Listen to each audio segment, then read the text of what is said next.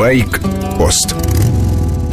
Агентство «Крыминформ» сообщает о типичной мотоциклетной аварии в Феодосии. Ночь, узкая улица. Водитель Таврии выезжает из двора дома, не пропускает мотоцикл, хотя по правилам это сделать должен. Удар приходится на борт автомобиля. В будничном, банальном ДТП гибнут и водитель Кавасаки, и его пассажир.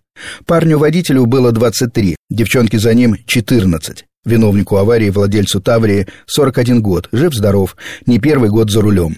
Выезд автомобилей поперек движения мотоцикла – самая распространенная причина гибели мотоциклистов на перекрестках. Времени на реакцию, а тем более для маневра, не остается. Единственный способ уменьшить риск – ехать не спеша. Это как раз тот случай, когда и 60 может быть безрассудно опасной скоростью. Вывод один. Если хотим долго ездить на мотоцикле, привыкаем думать за других, даже когда едем по главной дороге. Феррари не намерена заниматься производством мотоциклов. Об этом официально заявил представитель компании Джейсон Харрис. Два года назад на сайте Европейского патентного ведомства мелькнула фотография мотоцикла. Традиционный на вид двигатель V-образная двойка содержал патент Фабрицио Фаворетто, инженера-консультанта Феррари.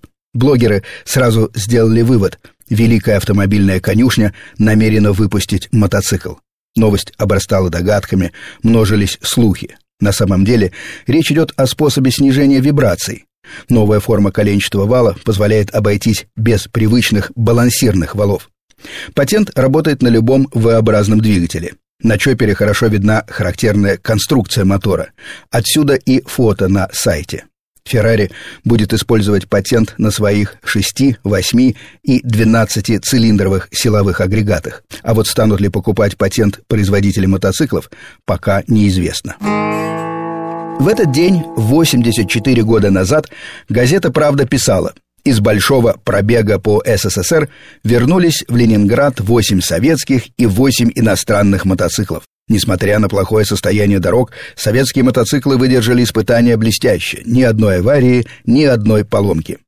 Маршрут был такой. Ленинград, Москва, Тула, Харьков, Брянск, Смоленск, Псков и снова Ленинград. Кольцо. Три с половиной тысячи километров. Наш Тремас-300 был скопирован с ДКВ, и в пробеге 8 советских мотоциклов оказались ничуть не хуже 8 оригинальных, немецких. Впоследствии модель стала называться Л-300.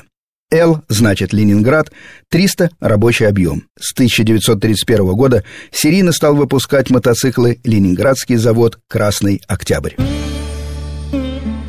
С вами был Сергей Фонтон, старший. Байкпост – программа о мотоциклах и мотоциклистах. Короткая рубрика выходит по будням четыре раза в сутки.